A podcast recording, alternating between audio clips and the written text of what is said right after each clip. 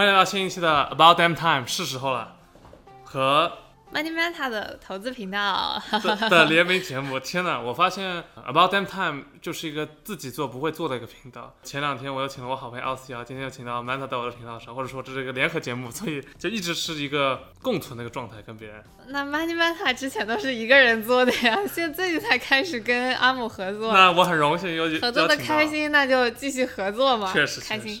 大家知道，我们每次请 Money Manta 来，都会聊一些公司或者说跟商业相关的，因为这是他频道的一个方向。当然了，那我们频道会比较可能没有那么硬核一点，会聊一些相对比较轻松的东西。所以我想说，怎么把这两个东西连在一起呢？所以我们找我最近就找到一个比较火，然后又跟商业有关，且又是跟潮流有关的一个一个公司吧。是什么呢？就是我现在手上这双 Crocs。这个其实你拿的这个不算是 Crocs 他们最经典的款式了。是的，这是我仅有的。上面有很多洞，但其实这是一双拖鞋了。对，但是 Crocs 嘛，卡洛驰或者说大家再说的直白点就是洞洞鞋，也是最近非常火的一双鞋嘛。那我们就想聊聊说他们为什么会火？哎，很火吗？你这个说的是一个共识吗？首先它火不火，我觉得不一定。我觉得在北美时间，北美还是挺火的，就是说。火不一定说哦，潮流才叫火，那有多少人穿，它的销量怎么样？我觉得这也是侧面反映出来的一个现象。然后就之前跟阿姆，然后包括跟周围朋友聊的时候，就会发现，其实很多人都觉得这个鞋很丑，但是呢，它最近就各方面啊，销量啊，然后口碑啊，什么都也上来了，所以我们就想来讨论一下，它这个鞋到底是怎么回事，这个兴衰史是怎么样？因为我记得我们很小的时候，我应该是我小学。还是初中还是高中，反正离现在有一段时间了。那个时候，Crocs 曾经火过一阵子。当时的 Crocs 可能就跟现实现在 Easy 一样，算一个风向标，不一定是好看的风向标，但是它会有很多人模仿。把它抬这么高，抬的跟 Easy 一样。就是我说 Easy 拖的拖鞋，你会发现哦，在很多别的地方，呃，有些小的店啊，沃尔玛它也会做那种 knock off 假的那个 version。那 Crocs 的起家其实它是有三个美国人，他们去墨西哥玩的时候，发现哎，有一个加拿大的品牌非常好，那加拿大品牌是专门做划船的鞋的，嗯，然后他就发现哦，这种材料很舒服，然后呃又可以除菌防臭又防滑，后面他们自己研究了一下，把这个东西改了一下，把它是加上洞洞，又加上透气可以防漏水嘛，后面又加上了一条带。呃，就是为了更好的锁定感，那最后呢，就呈现了这双 Crocs，就是他们最经典的洞洞鞋的样子，也是它现在其实它一直延续那个叫 Clog 这个品类的 SKU 的样子。对，所以它为什么叫 Crocs 呢？Crocs 其实是 crocodile，就是鳄鱼的一个简称。那鳄鱼其实大家知道是个两栖类动物，所以又能在水上，又能在陆地上，所以这就是 Crocs 啊一个非常快的一个起源的一个小小故事。对，所以当时你说的这个三个创始人做了以后，那这个鞋就直接就火起来了吗？其实是有一点，因为做了之后，他们大量的推，大家发现，哎，这个鞋确实挺好啊，穿的很呃丑。那丑到一定境界之后，大家会觉得说，首先不能接受这个外观嘛，因为它其实是一个从功能鞋一点点往休闲鞋转变的一个过程中。我觉得当时他们推的主要应该还是舒适加特别。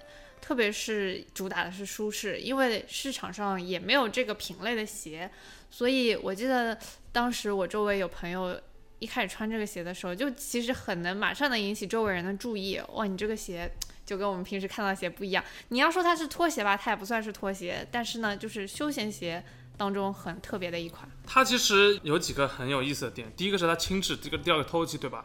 那一般我们想到轻质透气就已经是拖鞋，但它又是一个。全包的一个状态，所以它算个不露脚趾的鞋。所以你有的时候说什么去什么地方说啊不能穿拖鞋去，哎，它又是可以去的一个状态。但是你又等于半藏着一双拖鞋的那种感觉。那其实我小时候其实对它的一个诟病就是说这个鞋肯定不透气。你看它开了那么多洞，对吧？它这个特鞋肯定是啊穿起来会很臭。那其实 Croc Crocs 有个叫 Croc Light 的一个科技，他们宣称是不仅是舒适缓震且不除臭的，它还是抗菌的，而且你的脚底的。低温的一个温度的呃影响情况下，它会顺着你的脚底做出一定的形变，就更好的适应的脚，这是它的一个卖点。我知道应该是当时火的时候，管理层就对。整个公司未来的发展，包括对他们自己就很有信心嘛。呃，应该是零六年、零七年的时候，所以呢，他们除了在他们最基础的那个 clog 的鞋型上，他们后来就推了很多别的 SKU，这样说哦，我们可能呃增高鞋啊，什么厚底鞋或者是拖鞋，各种品类，他们就去推，然后做了很多新产品。但是呢，非常不巧的是，一个是宏观上呢，他们就碰到了零八年的金融危机。那因为其实 Crocs 他们属于是鞋里面的非必需消费品的那一类，就是说呢，可能人们有没有闲钱有闲钱的时候呢，就是说买一双你这个很特别的鞋啊、因为它定价。其实也不算便宜，现在的定价可能就要五六十美金一双，那当时可能相对来说三四十美金。所以碰到金融危机以后呢，其实大家就不会去购买他们的产品了，加上他们自己的经营不善，就一下子就不行了。当然，他们的股价也从当时的高点可能一下子跌到跌了百分之九十多。对于投资者来说，其实也是一个非常，呃，怎么说，devastating 的一个事情。那其实我们看到，所以最近就回来了。那我相信能进入大众视野，或者说进入你我视野中，它已经是已经火到一个呃阶段了。那你大概有个概念，它什么时候开始一点点的回暖的一个情况呢？我自己关注到的它，其实就是因为二零年的疫情。我其实猜也是疫情的时候，疫情的时候居家办公，居家办公你就不需要穿的很正式，你最多可能你上衣还会穿的呃西装、衬衫、职业装，下半身或者说鞋子的话，怎么舒服怎么来，那可能它一点点又回归了到大众的视野里面了。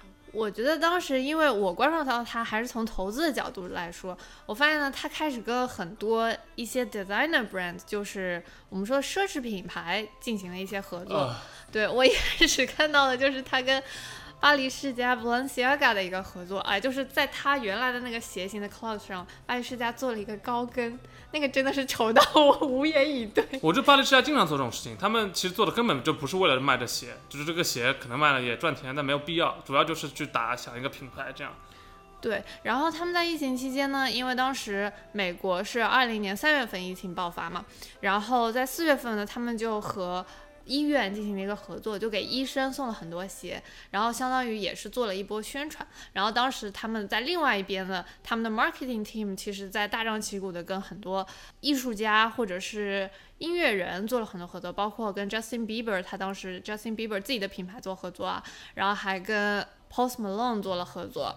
通过这些合作，其实带了一波原来不是他的 target audience 的一群人来关注到这个品牌。我觉得这个很重要，就是说为什么呢？可能你会觉得这双鞋很丑，但是你喜欢那个明星，他穿了，然后因为他本身的气质或你对他本身的亲和力会比较高，所以他穿了一样品类之后，你就会对这样品类或者这个品牌会有些比较高的预期，或者说会有些改善吧。对，我觉得这算是一个 collab 的经典打法吧。我去他们官网看了一下，你知道他们跟多少个形形色色呃各个行业从艺术家啊、呃到品牌的一个联名吗？你猜一下有多少？我随便啊、你随便猜一下，我估计有几百个吧，两三百。那那没有，啊、没至少有那么多 没有没有，在官网上我数一下是七十六个，就包括呃像品呃日本的品牌，比如说像 Mastermind 到 Beams，那这种有的时候是比较潮流或者户外的品牌，他们会做一些比较机能，像你刚刚说的明星，比如说 Post Post Malone、Justin Bieber，还有跟 KFC KFC 这种可能也是，哦，KFC 那双我有印象，因为他在他自己的鞋上放了很多炸鸡。对对对，呃 就是我觉得这个鞋真的是穿不出去，但是呢，就是你从舆论啊，还有吸引眼球的角度来说，可以算是达到满分了。是，我又觉得说这样子给我的舆论或吸引的角度，我可能会给他打一个更加负面的一个分数，你懂我意思吗？就是你在把一个东西变得更丑的同时，你会让我对他印象深刻，但不会让他让让我对他有个好印象。所以什么时候让我真的对他有个哎有个改观的印象的时候，是他跟 Saliki 的一个合作。就是也是最近了，对，呃，最近 Saliki 其实从第一款配色爆出来大概有一年多的时间了吧，在二一年开始。Saliki 是谁？我要 我要介绍一下，Saliki 以前是 Easy 的一个设计师，那到后面 Easy 设计完之后，他就一点点的他就跳出 Easy 这个平台，他就去了一些别的地方。那比如说他跟安踏合作过，他跟 New Balance 合作过很多，那他其实还跟呃 Canada Goose 合作过一些衣服，就名声一点点大了嘛。之前可能给他一些小改动啊，这双我说 New Balance 这双鞋后面给他加了个小尖尖角，它能吹笛子，就是能吹出去。好了，那到了 Crocs 这边，Crocs 给它开放了一个很大的权限。我们知道，平常 Crocs 鞋子就是那样子。那到了 Balenciaga 那边，可能它加了个后跟。Balenciaga 最近也跟它 Crocs 又出了个新的，是加一个很厚的一个后跟。那 Saliki 是第一次，他为了一个设计师，他重新去开了个模，是一个至少对我来说是一双我能接受审美上面是一双好看的鞋。所以这个是我觉得至少达到一些相对对潮流或者说一些主流一些鞋款会比较有亲和力的人。我这里还有个小故事可以跟大家分享一下，因为我其实，在二零年的时候买了 Crocs 的股票嘛，所以呢，我平时逛街的时候，我就会路上很注意有没有人穿了 Crocs。然后有一天我去逛街的时候，我就看到一个人穿了一双洞洞鞋，然后那个材质呢就是 Crocs 那种塑料，但是它的整个鞋型啊什么跟 Crocs 很不像。然后我就去问他，哎，你这个是 Crocs 新出的鞋吗？然后他说不是，我这是 Easy。然后我当时就想说，哦天哪，我这个对他是不是一个？有一点好分，结果没想到过了大概一年多，Crocs 就真的跟 Saliki 合作推出了一款，其实有一点点类似的一款鞋。我觉得这个其实挺聪明的。我站在 Crocs 的角度想，他可能说啊，我出了那么多跟不同品牌、跟不同设计师、艺术家的联名，他们其实只是在我的鞋子上涂涂画画。可能他们跟你一样，哪天走在路上发现，哎，这双鞋其实跟我们有点一样，所以他就把后面的那个设计师给挖出来是谁，然后看看他会不会一点点能培养出他作为一个。呃，人物且他能不能帮我们去设计师？从投资的角度来说，你刚刚说到，哎，Crocs 为什么要去和品牌做联名？你觉得好像没有什么，嗯，但是他其实就是想把原来的一种呃非必需消费品可能火一时的这种品牌，他想打造成一个大家可以去复购的，就是有品牌力的这么一个品牌。就其实现在有很多。小朋友或者说比较年轻的人，他们会觉得 Crocs 代表的他们的一种时尚的态度。哎，虽然好像很多人都觉得大众觉得这个东西很丑，但是我就觉得说我不 care 这个东西丑不丑，我只需要它舒服，我觉得它好看。然后同时呢，Crocs 还有一招，其实我们之前也聊到了，就是它。做了很多可以去 personalization 的东西，就是可以把他的鞋做个性化的东西。这个我觉得，哎，你有什么要吐槽吗？我没有吐槽，我可以给大家看一下，就是就这样一类东西，它可能就是它会有很多很多不同的。我其实官网上看了一下，它也是个联名狂魔，只有你想不到，没有他做不到。比如迪士尼，对吧？啊，米老鼠啊，呃。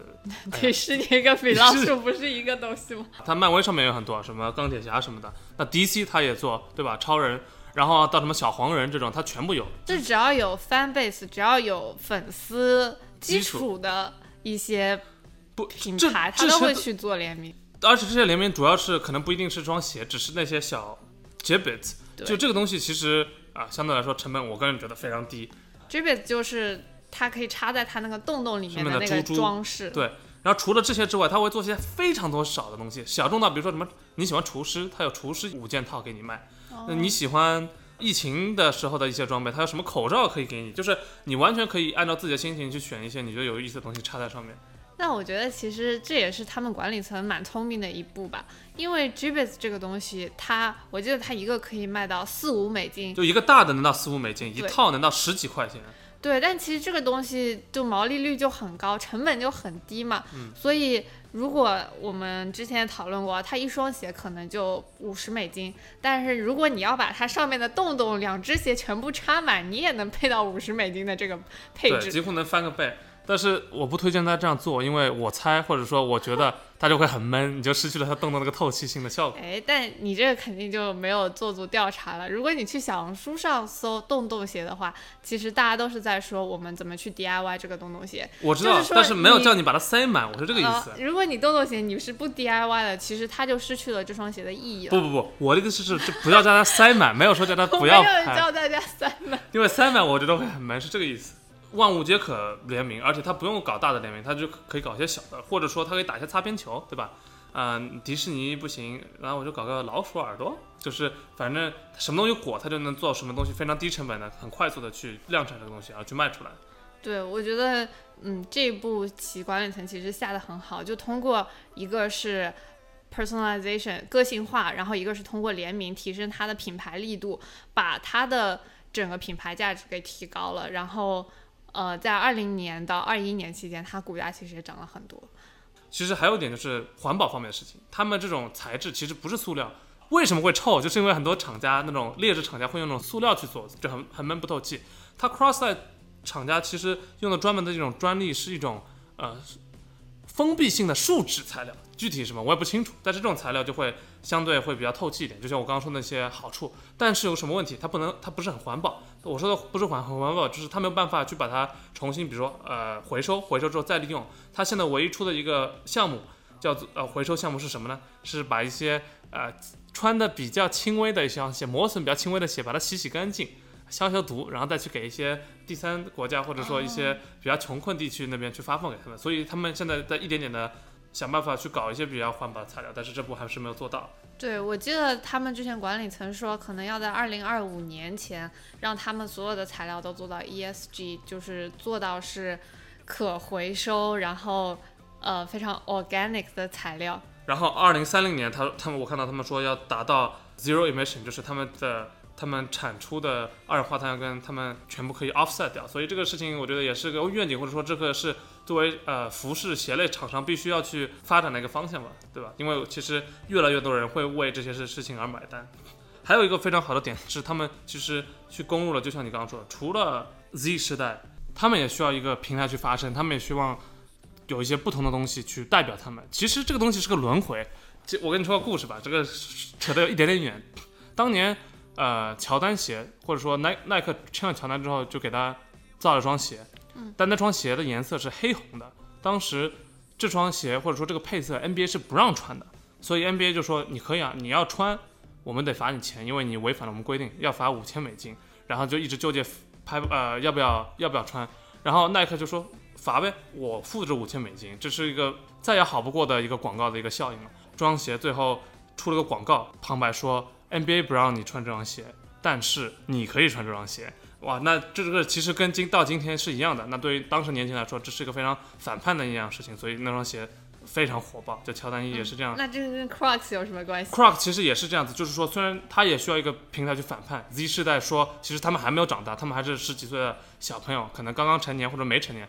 我们要去跟我们的前辈或者说整个主流是做不一样的东西。这不仅是符合了他们少数群体，更是让他们在少数群体中还能在个性化的一个东西。所以就像你说的，可能 Crocs 每双鞋都是独一无二的，在他们眼中。我们其实已经看到说，嗯，它的品牌好像已经建立起来了。就很多喜欢 Crocs 的人，他们真的是会买很多双，就它的复购力也是在的。但这个东西，比如说除了我们刚刚说到喜欢个性化的人群，它是一个最终可以推向大众化的产品吗？就它的天花板，你觉得到了吗？我们可以再回顾一下，之前其实它不火的时候，也是因为它走的太小众了。那我也不是什么经济学家，我也不是什么专家，但我个人觉得几个点是我能看到，其实 Crocs 要去关注的。第一个就是疫情后的回归，就是很多人现在大家开始回归了，像是苹果说，呃，这周三吧，还是下周三，所有的员工必须至少要三天 work in office，就必须要得去。苹果的员工闹了那么久，终于失败了。对他们失败了，就是说他们必须要去。那其实确实你说啊，那两天还是在家里，但是可能大家对呃有工作了之后，也不会说为了那两天而去专门再去。购购买一些鞋，这个疫情的影响，我个人觉得已经过去了。对，我觉得这个我可以稍微 argue 一下，因为之前其实很多投资者，包括华尔街，也觉得说啊，Crocs 是不是因为疫情在家大家才去买的？但其实走出疫情以后，它的整个销量，比如说我们看到这一季度、上一季度，其实都还是不错的，整体都还是有在稳步增长的。所以我觉得这个其实不是一个很大的担心。第二就是联名产品如果太多了的话，就像我们说已经有七十六个，就是它的长青率是多少？或者说大家会不会对这个东西感受到疲惫？你的联名就是以限量，哎，没有合作过去吸引对方。嗯，那如果说你已经到了这个阶段，七十六个品牌，那如果你今天除了 s a l i k i 你再跟一个人联名，再跟麦当劳、呃，肯德基联名过，你再跟什么 Wendy's、卡乐星、呃，Five Guys，当这东西成为平常的时候。它就不够去吸引人的点，就会有边际效应，就会非常低。且除非是对那个品牌或者那配色特别特别有忠实度的人，他不然他不会去购买这个东西的。他们管理层或者说营销团队要去考虑的说，你们这东西的节制在哪里，或者说有没有必要去做这样的一个事情。然后这样会影响到什么？这样就会影响到复购率。因为大家也觉得说啊，限量款也就那样嘛，我觉得没有必要去买了。那你平常款，如果我平常能穿，可能也不会有这样一个复购率。就是它新出的产品没有办法让你更有激情和你的共鸣感，你可能就不会去买那么多。我同意，就是前半部分说联名的饱和度可能太高了。我觉得这也是很多品牌就是联名做到最后，他们都会想说，嗯，我找不到新的品牌联名的，或者说我找不到跟我的想要定位的人群，就是没有那么多合集的品牌去联名了。那其实联名越做到后面就会越。来越难，但一开始的话，其实是一个非常好的打法。然后，但是我觉得你后面说的联名会影响到他们的复购率这一点，我觉得我不是特别同意，因为复购率其实是人们对 Crocs 这个品牌的一个认同感，所以他们才会去买 Crocs 这个品牌。第三点，我觉得出复购率之后，我觉得最重要的是一个竞品的一个打法啊，竞品我们我现在能想到一些很很平常的一些竞品，比如说耐克、阿迪，他们都开始像我刚刚说的，做一下耐克最近的乔丹系列，还有阿迪达斯现在算是模仿伊利的系列，都开始往这方面去发展。然后还有中国品牌，呃，二一年他们增长是 Crocs 的增长是百分之二十六，虽然没有北美好，但是也是非常重要的一个点之一。但是中国品牌的非常强大，李宁、安踏到匹克的太极，然后到一些小众的品牌，比如说草牌 Equalizer 的拖鞋都是非常出圈的，所以这也是他们我就需要去考虑一个点。然后你还有一些可能平常呃你不是很关注的一些。品牌，他们也开始做鞋，比如说 Lululemon，他们也开始做鞋了。他们主打成女性市场，女性市场会分一杯羹，所以我觉得这都是 Crocs 到后面需要面临的一些挑战。如果它的产品只是还是停留在他们 Crocs 最经典的一个设计师原色上，然后他们的呃产品的更迭都是以配色作为更迭的话，这是我要打个问号的鞋。哦，我觉得在竞争上我是很同意的，但这其实是每个消费品牌，特别是鞋类这种竞争很激烈的消费品都面临的一个问题，就我们怎么去。让我们的品牌长红，怎么让大家嗯在这么多选择的情况下来选择我们品牌？当然，我同意你说的啊，Crocs 可能之前它在一个比较 niche 的 market，就哦这个品类就我一双，或者说就我这一个品牌，然后现在越来越多品牌想来跟它分一杯羹，这的确是就是对它后面的路来说是会越来越难走的。我知道这是大家都有的问题，但是它的品类太少了。就它就是以一个洞洞鞋或者说为主，你不是说它，我不是说它没有拖鞋，没有别的，但它就是以那为主，那这个的变化就会相对少很多，不像别人说，哎，我能出很多鞋，很多不同款式鞋，所以这个是我觉得是他们的一个问题。那难道他们要走老路，开始做很多不同的 SKU 吗？我不知道，这个是这个交给他们管理层去做的一个一个问题。他们管理层其实最近就是这几个季度呢，做了一个收购，那收购了一个叫黑句子的。品牌，然后我觉得那个是 像是冬天穿的棉鞋的那种款式，有一种他们想把这个丑学时尚一丑到底的感觉。因为那个冬天的棉鞋也是在大家眼里看上去很丑，就是我觉得像阿姆这么时尚的人，肯定就是我完全不会买这个牌子的这种感觉。我我我只穿我我我只穿 Crocs，嗯，还有最后最后一点，这个我个人觉得是一个小点吧，但是也要值得注意，就是山寨鞋。呃，之前我们可能说山寨的比较少，那如果山寨稍微很便宜，且如果现在我们知道，其实大家厂商或者说除了专利的产品嘛，现在嗯更新迭代很快，如果山寨鞋会做得好一点的话，它是会比较失去优势的。零几年就是有它的模仿品，那现在还是有它的模仿品。如果他们科技能跟得上来的话，或者更便宜的话，那大家可能或者外观几乎差不多，大家可能会选别的。嗯，我觉得这个山寨品其实也是 Crocs 投资者一直很关注的。一点，特别是 Cross 他们管理层其实也一直在告一些山寨品牌。总体来说，长期发展，阿姆其实不是看好。呃，我觉得潮流是个轮回。你既然能从现在在呃流行零几年的东西啊，之之前是八零年代、九零年的东西，现在零零年代有些什么呃翻盖手机相相关的什么小甜甜布兰妮这种，可能也有点毁了那种穿搭时尚。当潮水退去，才知道多少人在游泳。我太同意你说的时尚是轮回这个点了。其实很多东西呢都是一个轮回。比如说呢，我们最近其实很火的这个 athleisure 风啊，就带起了很多新兴的品牌。那如果现在过了一两年，athleisure 又不火了，那接下来会发生什么？什么东西会火？我们也不知道。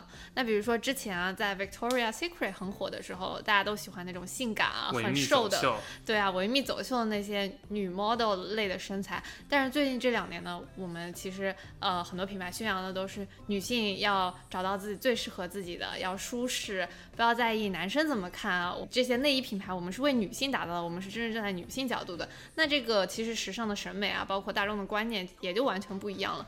那可能过两年又会流行起，呃，大家喜欢特别瘦、特别性感的风，我们也不知道，对不对？其实消费品牌来说，就这一点真的是很难。你怎么去抓住这个流行的时尚？对于 SKU 少的品牌来说，其实是很难的。嗯，我觉得你还是就是要继续洞察，就是永远要在这个圈子里面看看发展的方向是什么。